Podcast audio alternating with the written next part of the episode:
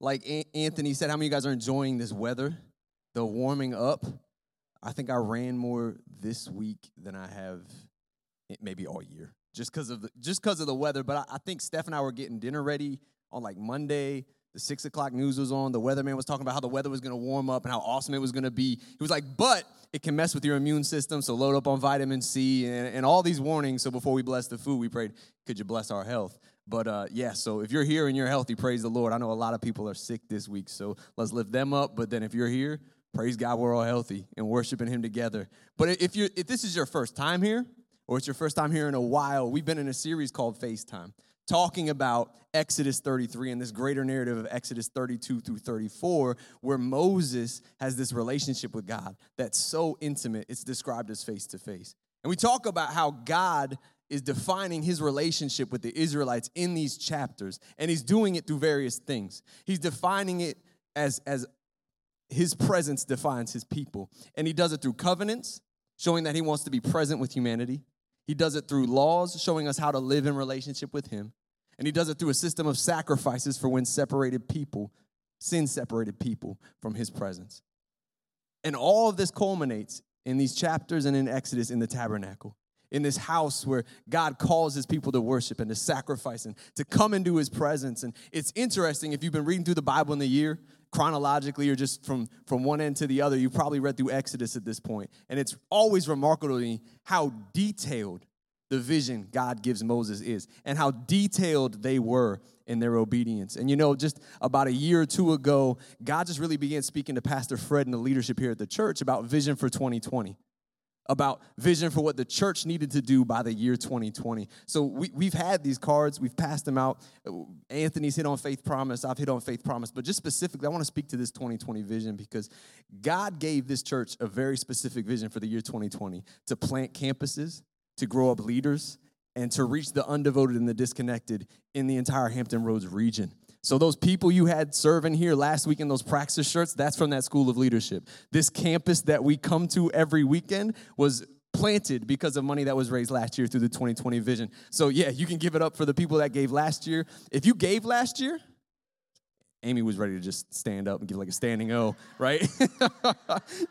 if you gave last year, we're not asking that you necessarily give again unless God really puts it on your heart. Our goal as a church is just that everybody that calls City Life their home by the year 2020 will have given something to our pursuit of the undevoted and the disconnected through the campuses we'll plant, through the people that will be attending those campuses. So continue to pray about that. We're going to collect those all through the month of March, and then the very first week of April, we will take those in and begin planning what we're going to do as we roll through to 2020. You know, my vision for, for that, for, for planning campuses, for this campus has, has been, as I've been studying these passages in, in Exodus. In Exodus 36, it talks about the tabernacle being built. And, and the workers that were working on the tabernacle came to Moses and they, they said, Look, the people are bringing much more than is needed for the completion of the work which the Lord commanded us to do. And they asked Moses, like, tell the people to stop because materials were more than enough for them to do all the work God called them to do. That's what I hope as God stirs our hearts, you know, to, to look at our finances. What can I sacrifice? What can I give to further God's kingdom? But again, in these passages, in Exodus 32 through 34, we see God laying the foundation for this covenant relationship through the tabernacle. And a couple chapters earlier in Exodus with the Ten Commandments. And we see the Israelites being some stiff necked knuckleheads just immediately after that. And in what has been our focus, we see Moses step in as an intercessor and as a mediator through his relationship with God. Again, to review, we've been in this, this passage in Exodus 33, starting in verse 7. If you've got your Bibles, you got YouVersion, you can turn to there because we'll be there in depth tonight. But to review, Moses recognized that God's presence is what marks us, it's what makes us, it's what distinguishes us from all the other people in the world. So Moses realized, I need to make the presence of God a priority. So he establishes this tent of meeting, or as we talked about last week, I got that advice as a young believer hey, build yourself an altar. Build a place where you can step into the presence of God and make it a priority. And then Moses established a relationship with God through this tent of meeting that was so intimate that the Bible describes it as face to face. You know, again, who wouldn't want to have a relationship with God that is that deep, with our Creator, with our Savior, with our Almighty God? But being God's friend wasn't enough for Moses. It wasn't enough for Moses. After the Israelites sinned in Exodus 32 and God threatens not to be relationally present with them, Moses takes matters into his own hands. Or more specifically, he takes matters into his own prayers. And we see it in Exodus 32, but then again, we see it in Exodus 33 in these verses 7. And I'm going to read all the way through 17 tonight. Those are the later verses on the screen, but I'm going to read Exodus 33, 7 through 17. It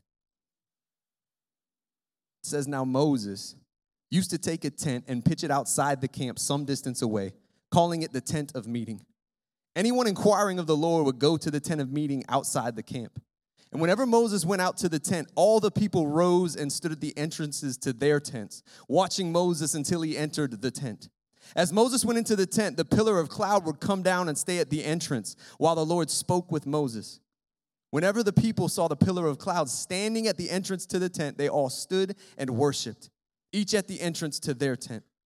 The Lord would speak to Moses face to face, as one speaks to a friend. Then Moses would return to the camp, but his young aide, Joshua, son of Nun, did not leave the tent. Moses said to the Lord, You have been telling me, lead these people, but you have not let me know whom you will send with me. You have said, I know you by name, and you have found favor with me. If you are pleased with me, teach me your ways, so I may know you and continue to find favor with you. Remember that this nation is your people. And he said, My presence will go with you, and I will give you rest. Then Moses said to God, If your presence does not go with us, do not bring us up from here. For how then will it be known that your people and I have found grace in your sight, except that you go with us? So we shall be separate, your people and I, from all the people who are upon the face of the earth. So the Lord said to Moses, I will also do this thing that you have spoken, for you have found grace in my sight, and I know you by name. Come on, Moses had found favor with God. Come on, he had, he had found grace in God's sight. God knew him by name, but again, it wasn't enough for him. Because Moses was surrounded by people every day, as we're surrounded by people every day that need to experience that same favor he had, They needed to experience the same hope he had, They needed to experience the same relationship he had with his creator and his savior. And Moses wasn't willing to enjoy God's favor alone while the fate of other people hung in the balance. In Exodus 32, 31 through 32, just previous to this, Moses had said, Oh, what a great sin these people have committed. They have made themselves gods of gold, but now please forgive their sin. And if not, then blot me out of the book you have written. Moses would have rather died than to see the people he was called to lead wiped out without hope. And we've said it repeatedly over the, the past weeks that if our faith is solely inward focused, then it's out of focus. And it's the same with our prayer life. That's not to say we shouldn't pray for ourselves. A hefty portion of our prayers should be for our faith, for our purity, for our passion, for our purpose, and all the thing God wants to do through us. But if our faith and our prayer life is solely inward focused, then our prayer life is out of focus. Last week we talked about the importance of scripture in fueling our prayer life. If you want to energize your prayer life, start meditating on and memorizing scripture, especially the Psalms. Like Eugene Peterson said, the way that babies learn vocabulary is to immerse themselves in the language and then repeat it back. We should do the same thing with the Word of God as it sparks our prayer life. But not only does Scripture fuel and inform our prayers, our prayers in many ways fuel and inform our lives.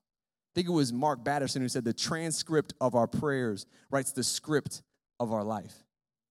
And when you look at great scripts, especially movie scripts, very rarely are they about somebody who is so self absorbed, their homebodies, or they sit at home on their couch, or they never interact with anybody. If that is the case, it's usually a character who's transformed, like ancient, not ancient westerns. Wow, let me let me back up a little bit. Like classic westerns, the John Wayne flicks that I didn't really grow up on, with the reluctant hero one who doesn't want to get involved initially, who's only looking out for number one, but is moved by forces greater than himself to intervene. Wasn't a big Western guy, but a, a space cowboy. Han Solo. Yeah. If you've been living under a rock, he's from Star Wars.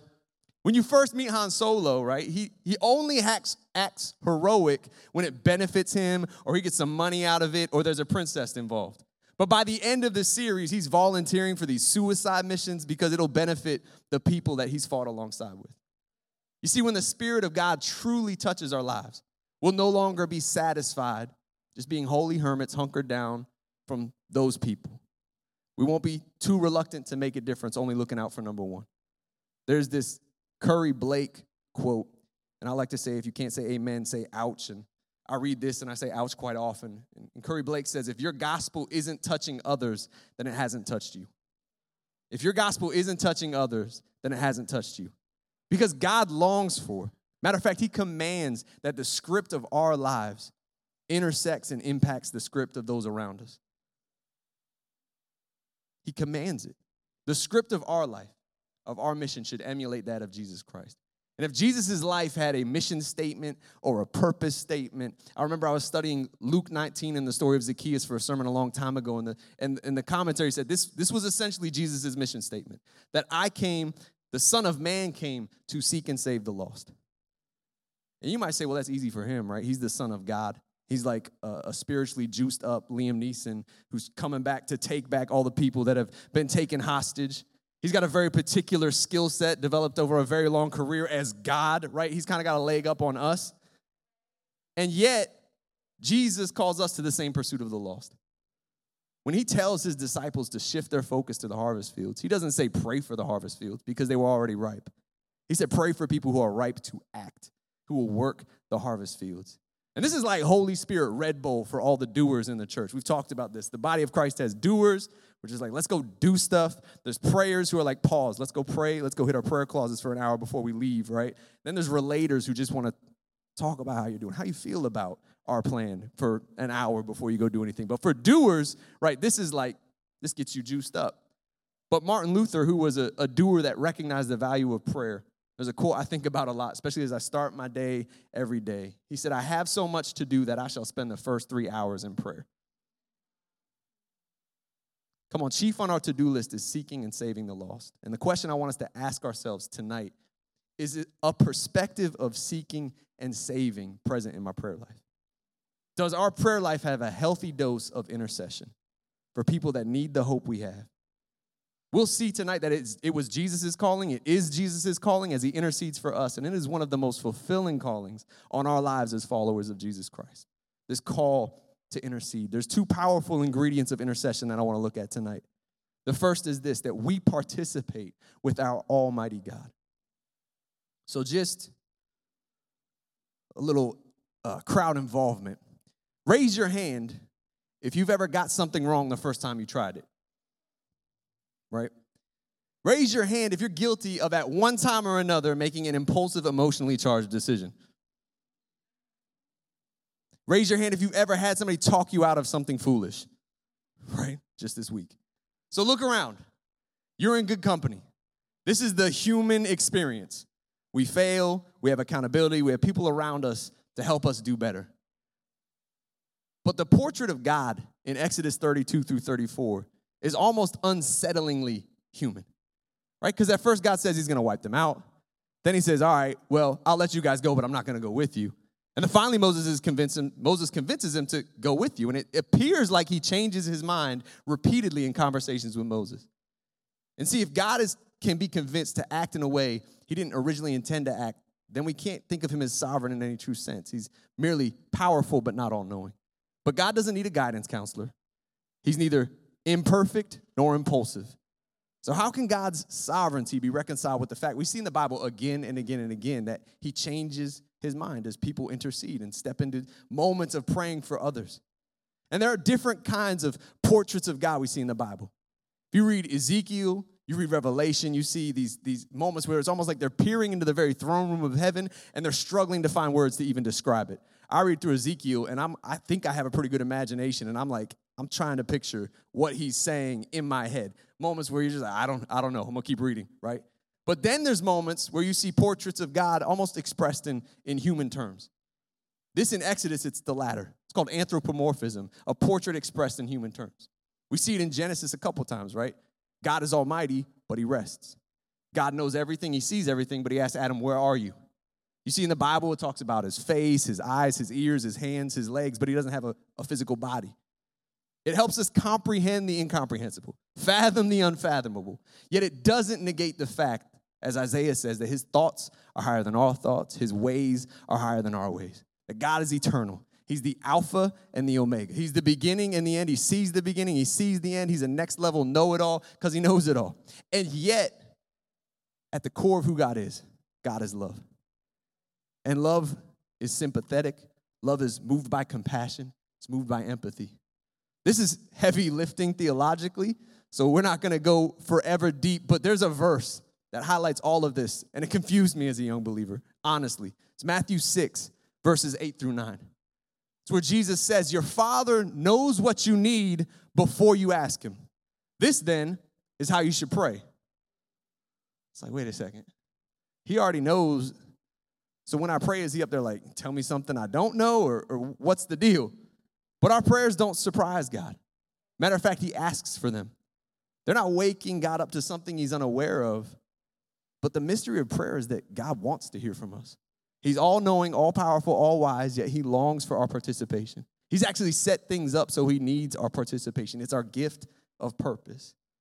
There are times in which God waits and wants for us to ask for things because his plan is that we work with him in the glorious process of bringing his will to pass here on earth. Abraham Heschel says, The universe is done. We see it in Genesis. The greater masterpiece, still undone, still in the process of being created, is history. For accomplishing his grand design, God asks the help of man. See, at Mount Sinai in Exodus 32 through 34, we see that God is high, he's exalted, he's almighty. But we also see in that same story that he's simultaneously near and approachable to people that would humble themselves as Moses did. He wants to be approached. So much so that he sent Jesus so that tonight, in moments like this, we can approach him. We can ask, we can seek. The focus for Exodus 32 through 34 is less on the inner workings of God and more on the role of Moses as this intercessor and this mediator for the Israelites. Why? Partially because we will never know the inner workings of God. His thoughts are higher than ours, his ways are higher than ours. And you think about it, since no human being can comprehend the point of view of an infinite, timeless God interacting with a material, time bound planet, any attempt by a human, such as myself in this moment, to reconcile the changeless God with the responsiveness of God we see throughout Scripture, it's gonna fall short. But what we do see in Scripture is that if we pick God's sovereignty against our role in prayer and our participation with Him in prayer, then we've created a false choice. Jesus Himself says, God knows this then is how you should pray. So often we read the Bible we, we put an or where God's put an and. Where he says, hey, I'm big enough for both. I'm sovereign and your prayer matters. I think there's a summer series cooking where we'll work through a bunch of those where we put an or where God wants to put an and. He says, hey, I'm big enough for both. This isn't contradicting. I'm just that big. The fact he's sovereign, according to Jesus in Matthew 6, is an encouragement, not a discouragement to enter into his presence and pray. Because we don't need to put on a front, we don't need to go through a ritual to jump through hoops. He knows and he hears. So don't let the participation of human beings cancel out the power and sovereignty of God. But don't let the power and sovereignty of God cancel out the meaningful participation and role you have in prayer. God is sovereign and prayer matters. The God of Scripture is big enough for both. And prayer is the first step in participating with God in His eternal plan. The entire arc of Exodus and the entire arc of the Bible is affected through Exodus because the people cried out to God in unison. Their participation in the Exodus narrative and marching to the promised land was all set in motion by prayer. And there are people around us, again, daily, that are likewise in bondage, in slavery, but slavery to sin, who likewise need deliverance and likewise need a move of God that's going to be sparked by prayer. Jesus came to seek and save the lost. He came to spark an exodus that's much bigger than just one group of people. You know, he was the lamb that was slain, and his, his blood doesn't just cover one doorpost, it covers the entire globe. Does our prayer life reflect that? Does, does our prayer life intercede for those that need the hope we have? Because we get to participate in Jesus with God in that pursuit and that exodus. Now, the, the second ingredient of intercession that's huge and I want to look at tonight is that we partner with our fellow man. Now, again, I've, Steph and I have been married five and a half years, working on six. And some of you guys have known us that entire time. Some of you guys were at our wedding. You've, you've seen us grow as a married couple. You've seen us step into ministry. And this year we had a, a pretty significant moment in our marriage and our relationship, something that uh, is foundational for me. Um, Steph finally understands the game of football. Like we can sit down and she doesn't just go, What is going on? Why are they hitting each other? She knows what is happening, why they just punted, why they went for three instead of kicking a touch, or excuse me, instead of scoring a touchdown, right? And I'm kind of thankful it took five years into our marriage and not when she was in fifth grade because if she was raised under her father's tutelage as a football fan, she would have been a Cowboys fan. So that's just evidence that all things work for good, right? Romans 8 just worked out in Steph's life. But last year we were blessed twice with tickets to go to a Redskins game. Once in the regular season, and then the second ticket was our, our first playoff game since 2012. So that atmosphere was electric. Her eyes are big just thinking about it. Like the, the crowd of people, there's always those people that, like, I paid for this seat. If you stand up because you're excited, I'm gonna tell you to sit down. Those people got completely ignored at a playoff game. You're basically paying for a place to stand and cheer. And uh, there were other crowds there, though. There was the Skins fans versus the Packers fans who we were playing. And it was us versus them, right? As if you're at a sports arena and and sometimes it gets ugly especially as inebriation gets involved. Then the crowds were the people that were slightly inebriated and the security teams escorting them out. But uh it was chaos let's be serious. At one point we were up towards the top and i don't even think it was halftime yet but there were guys that were pretty intoxicated and they were maybe five rows up four deep maybe no bigger than me and they were heckling this this green bay fan that was right behind me and he looked like the love child of Clay Matthews and like the juggernaut. This guy was big. And I don't know what they were thinking other than they weren't thinking.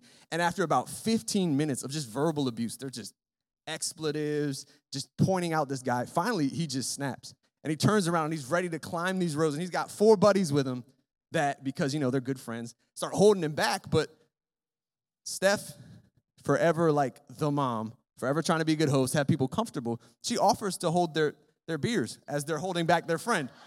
And I made fun of her. I laughed at her. I was like, What were you doing? And she was like, Well, I just didn't want beer spilled on me, right? Because she was right next to this guy. So it was chaos. Luckily, nobody got hurt. Some of those guys got escorted out. But uh, Steph, after the game, looked at me and she was like, I'll go to a football game again, but it might not be a playoff game, right? Because it was crazy. And that might sound like a circus, but it's in no way unique. Because when you act as a member of a group, psychologists show that it changes how you behave. Our thoughts and behaviors towards others shift when the setting changes from me and you to us and them. There's a more aggressive template for group on group interaction versus one on one interaction. Look no further than your Facebook timeline when political party stuff comes up, right? Goes back and forth. And in us versus them conflict, there's also a displacement of responsibility for harmful behavior. Groups are less personal, so we feel less personal responsible for what we say or what we do. And why do we bring this up? Because I'm passionate about a lot of stuff. The skins over the Cowboys. What else? Marvel Comics over DC Comics. Chipotle over Moe's. Recently found out Cafe Rio over all those, right? Coke over Pepsi, right? Like all these things I'm passionate about, but I'm also passionate about Jesus. And we can never let our walk with Christ become about us and them. Because our walk with Christ is really about sinners and sinners. Both need Jesus, some of them have found him already. And as Christians, when our passion displaces compassion and we find ourselves aggressively engaging with those people, we need to check ourselves before we wreck ourselves or become wrecking balls instead of the bridges that God has called us to be. I love the author Philip Yancey. He's got a book called Prayer. Best book on prayer I've ever written, probably excuse me, read. I wish I wrote it. Tim Keller wrote another book on prayer that I probably should read. It'll probably be up there with it. But, but there's a quote in this book that gives a heavy dose of perspective. He says, We, the body of Christ, has, have formed a partnership to dispense God's love and grace to others. As we experience that grace, inevitably we want to share it with others. But love does not come naturally to me, I must say. I need prayer in order to place myself within the force field of God's love, allowing God to fill me with compassion that I cannot muster on my own. This way of viewing the world changes how I pray for others. Crudely put, I once envisioned intercession as bringing requests to God that may not have that he may not have thought of, then talking God into granting them. Now I see intercession as an increase in my awareness. When I pray for another person, I am praying for God to open my eyes so that I can see that person as God does and then enter into the stream of love that God directs towards that person. That stream of love culminates in Jesus. There's two portraits of Jesus I want to hit on, but I realized I didn't show the picture of Steph. that was her before the game, before the madness. And no, she hadn't been intoxicated when she took that picture. She's just that crazy. But in First John 2 1, it says, If anybody does sin, we have an advocate with the Father, Jesus Christ. Hebrews 7 25, it says that he lives to intercede on their behalf, to look like Christ in our prayer life, to enter into his stream of love. We must intercede.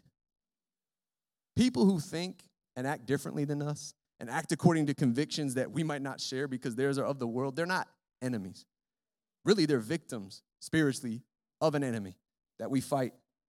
You just read Ephesians 6, spells it out for us. They're specifically speaking the very people that Christ died and he came to seek and save, not to accuse, but to advocate for. Moses, like Jesus, lived to intercede. He was hesitant at the burning bush to get involved. Like we talked about a couple weeks ago, the burning bush, no less than six times is he like, Are you sure you've got the right guy? Asks it in six different ways. But here at Sinai, he's all in. He intercedes. He acts as a high priest before there ever was a high priest. He walks up that mountain and says, Hey, maybe we'll find a way to make atonement for what just happened. And what does he do? He offers up himself. Again, we read in Exodus 32 32, he says, Oh, what a great sin these people have committed. They've made themselves gods of gold, but now please forgive their sin. And if not, then blot me out of the book you've written. It's an early prophetic image that the sacrifice for sin would be a man, but it would be Jesus. Because Moses didn't have the capital, he didn't have the righteous, perfect life to make that sacrifice, but he was willing. He was willing. He lived to intercede. Like Jesus, as it says in Philippians 2, he didn't consider his position as something to be used to his own advantage. He said, I might be good with God, but I'm not going to leave any people behind to live without hope. And as we've been reading in Exodus 33, Moses makes this request. He says, As I continue to find favor with you, remember this nation is your people. Because God has said, Hey, my presence will go with you. But is that, is, is that you singular or plural? Moses doesn't leave it up in the air. He says, Hey, if your presence does not go with us, do not send us. It was we for Moses. It was us for Moses. It wasn't me and them, but we and us. He was, his, he was an advocate, he was interceding, he was part of them. He would have rather died than to see the people God called him to lead be wiped out. And because of Moses' heart to intercede, what could have been a, a period or the end of the Israelite story was a comma, it was a semicolon, and God continued to use them throughout Scripture. But again, when I read Scripture, the we that I read is usually me and the hero. The we is like me and Moses, because of course I always live to intercede, and, and I'm humble, like it says of Moses, but really so often it's me and, and the, the hard headed, me and the, the stiff necked. But one of our human instincts is to desire prominence, the role of Moses, to desire a platform. And that kind of aspiration isn't a bad thing. But we have to first grasp the fact that the highest platform God has called us to is the one when we're on our knees. That you want a high platform, embrace your knees. Pray for people, intercede. E.M. Bounds says this talking to men for God is a great thing, but talking to God for men is greater still. Talking to men for God is a great thing, but talking to God for men is greater still. Interceding, praying for people is one of our greatest callings. Jesus said, Hey, love your enemy. One of the most simplest ways we can love somebody is praying for them. I would argue sometimes it's more effective because you're putting their life in God's hands, the Almighty Sovereign God. And we can quickly see them from a new perspective as we pray. Again, I'm an art history major, so this is a story about an art critic, and it speaks to perspective that prayer gives us says a distinguished art critic was studying an exquisite painting by the Italian Renaissance master Filippino Lippi one day. He stood in London's National Gallery gazing at the 15th century depiction of Mary holding the infant Jesus on her lap, with Saints Dominic and Jerome kneeling nearby. But the painting troubled him. There could be no doubting Lippi's skill, his use of color or composition, but the proportions of the picture were slightly wrong. The hills in the background seemed exaggerated as if they might topple out of the frame at any minute onto the gallery's polished floor. And the two kneeling saints just looked awkward and uncomfortable. Robert Cumming was not the first to criticize Lippi's work for its poor perspective, but he may well be the last to do so. Because at that moment, he had a revelation. It suddenly occurred to him that the problem might be his. The painting he was analyzing so callously was not just another piece of religious art hanging in a gallery alongside other comparative works. It had never been intended to come anywhere near a gallery. Lippi's painting had been commissioned as an altarpiece, intended to hang in a place of prayer. And so self consciously, the dignified art critic in the public gallery dropped to his knees before the painting. And suddenly he saw what generations of art critics had missed. From his newfound perspective of humility, Robert Cumming found himself gazing up at a perfectly proportioned piece. The foreground had moved naturally to the background while the saints seemed settled, their awkwardness, like the painting itself, having turned to grace. And as for Mary, she now looked intently and kindly directly at him as he knelt at her feet between the saints Jerome and Dominic. It was not the perspective of the painting that had been wrong all these years, it was the perspective of the people looking at it. Robert Cumming on bended knee had found a beauty that Robert Cumming, the proud art critic, could not. All these years, the joke had been upon the succession of experts standing, studying, and analyzing instead of kneeling humbly in prayer. Prayer changes us. Sometimes that's the mic drop statement of people that say God can't be moved by prayer, but ultimately it's true. Prayer does change us, it shifts our perspective. And it's important because you can know all the facts, like this art critic, or like the Pharisees that had the Bible memorized and still have the wrong perspective. Often, the perspective shift is looking down on somebody, and then you get on your knees and you start looking up to the Father. Discerning a, a, a, character deficiency in somebody is, is often an invitation to pray for them.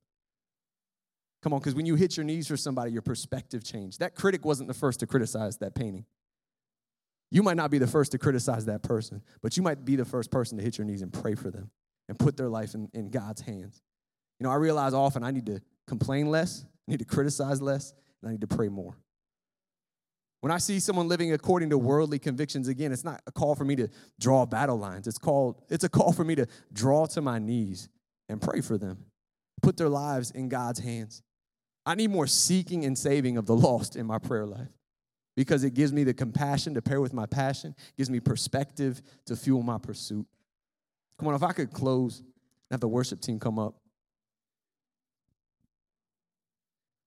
There was a, a headline recently in the, in the New York, I think it's the New York Times, New York Post, Daily News. Said, God isn't fixing this. It was after the San Bernardino shootings when some politicians were tweeting, pray for San Bernardino, pray for this, pray for that. And, and they were making statements on those politicians, making statements on, on their stances on gun control, but, but, hair, but prayer was hit by the fire. They started attacking just the, the act of prayer. You know, the first and best and optimal response, no matter what your belief system is, is that when somebody is suffering, somebody is struggling, that the person that sees that experiences empathy. And for Christians, when, when we feel that, when we see that, our call is to prayer. Not only does it move mountains, but sometimes that mountain is myself as I move from apathy to active empathy. You know, we talked in this week's life group that's slowly closing up. Shout out to Nate's life group starts next week, but we talked about in life group that without contact, there's no impact. And in our call to reach the world, sometimes prayer seems weak. Sometimes it might even seem easy to ignore. Sometimes it might seem like a waste of time. But there was a man named Wesley Duewel a missionary to India for some 25 years, worked on the mission field for 68. This guy was the seek and save champion, right? He said prayer is the only adequate way to multiply our efforts fast enough to reap the harvest that God desires. Somehow, God fits his sovereign, eternal will around the prayers and acts of people microscopic in comparison. Sometimes we stumble before we hit our stride. But like a parent teaching a child to walk or two people training for a race, one person slows down for the other because that person needs to be equipped. Sometimes God slows down because we need to be equipped. So I want to challenge you practically, just as we close tonight, to maintain a perspective of seeking and saving, intercession in our prayer lives, to remember that the highest platform that we're called as to in life is the one on our knees, to intercede, serve people literally in prayer and just this week, even now as we close in worship, take three people to heart that you know that are undevoted or disconnected Maybe even get under your skin at work or wherever you go and begin to pray for them. Begin to pray for them. You'll see God move, and sometimes you'll see God move through you. As again, you might move from apathy to empathy as your perspective shifts from looking down to looking up.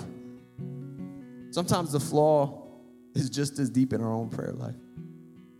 Prayer puts us in the posture of participation and partnership, the starting blocks of the race that we're called to, preparing us to respond and be part of the answer. So let us never forget the mission of Christ to seek and save the lost, to spark an exodus in the lives that are in bondage to sin around us. The same mission that He went on to save us.